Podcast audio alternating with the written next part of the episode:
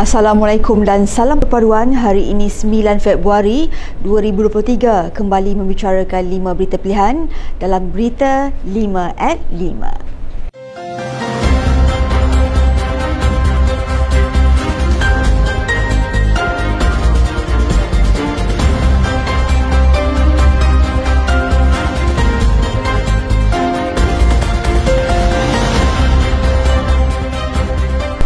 Presiden AMNO Datuk Seri Dr. Ahmad Zaid Hamidi berkata mesyuarat Majlis Pimpinan Kerajaan Paduan telah membuahkan hasil dengan membincangkan beberapa agenda penting dan mewujudkan tiga jawatan kuasa utama.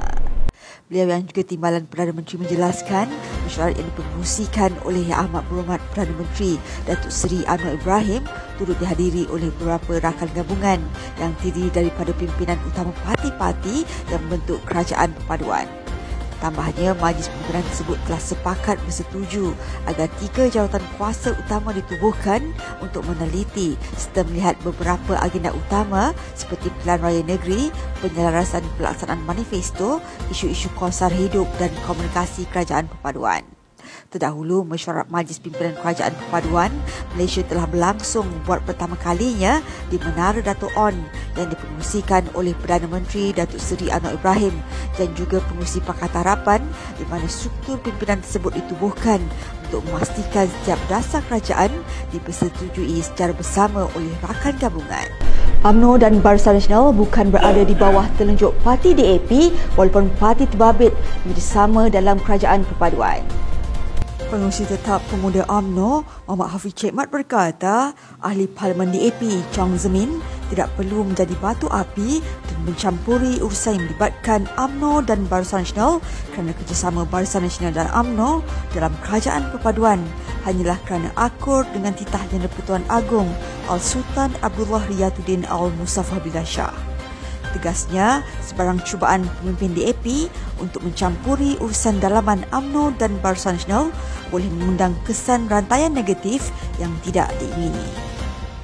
Justru, beliau menegaskan parti DAP tidak perlu menasihati AMNO cara untuk mengendalikan parti sendiri sebaliknya memberikan tumpuan dalam memastikan kerajaan baharu mampu menamatkan kemelut akibat kelembapan ekonomi pasca COVID-19.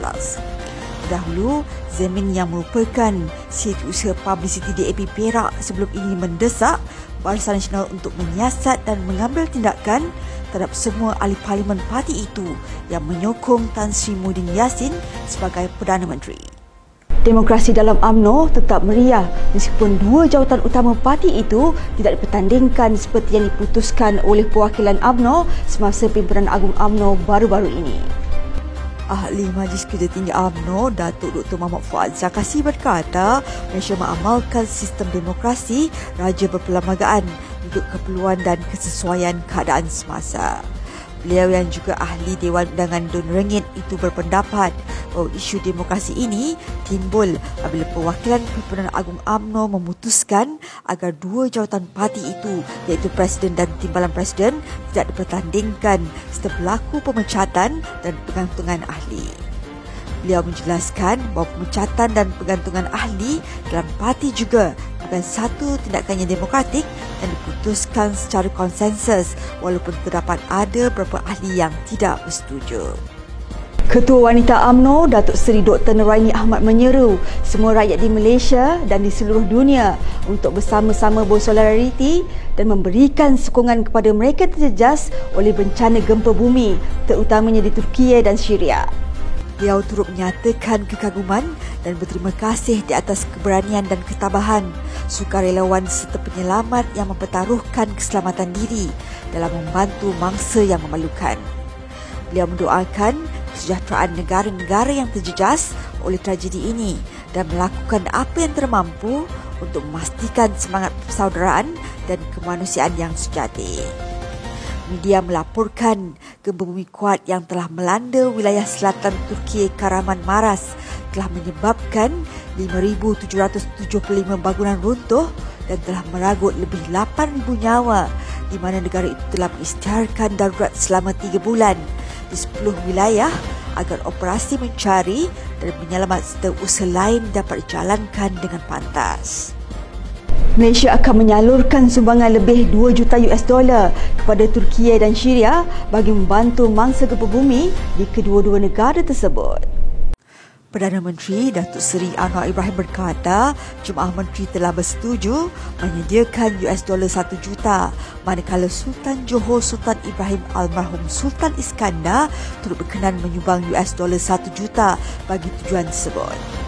Dalam pada itu, Majlis Agama Islam Wilayah Persekutuan juga akan menyumbang RM10 juta untuk disalurkan ke Turki dan Syria. Sementara itu, Malaysia akan menghantar pasukan mencari dan menyelamat khas Malaysia SMART kedua ke Turki untuk menyertai misi mencari dan menyelamat SAR mangsa gempa bumi di negara itu. Pasukan kedua di bawah selian Agensi Pengurusan Bencana Negara NATMA akan dianggotai 70 orang anggota daripada SMART serta Jabatan Bomber dan Penyelamat Malaysia. Jelasnya, oleh kerana pasukan pertama sangat berkesan, Turki memohon penambahan anggota bagi membantu mangsa yang terjejas. Kementerian Pertahanan juga sedang mempersiapkan pasukan doktor dan paramedik daripada Angkatan Tentera Malaysia untuk digerakkan ke Turki. Sekian saja daripada saya Adib Ahmad. Jangan lupa temu janji kita Isnin hingga Jumaat jam 5 petang. 5 berita pilihan hanya di Berita 5 at 5. Assalamualaikum dan salam perpaduan.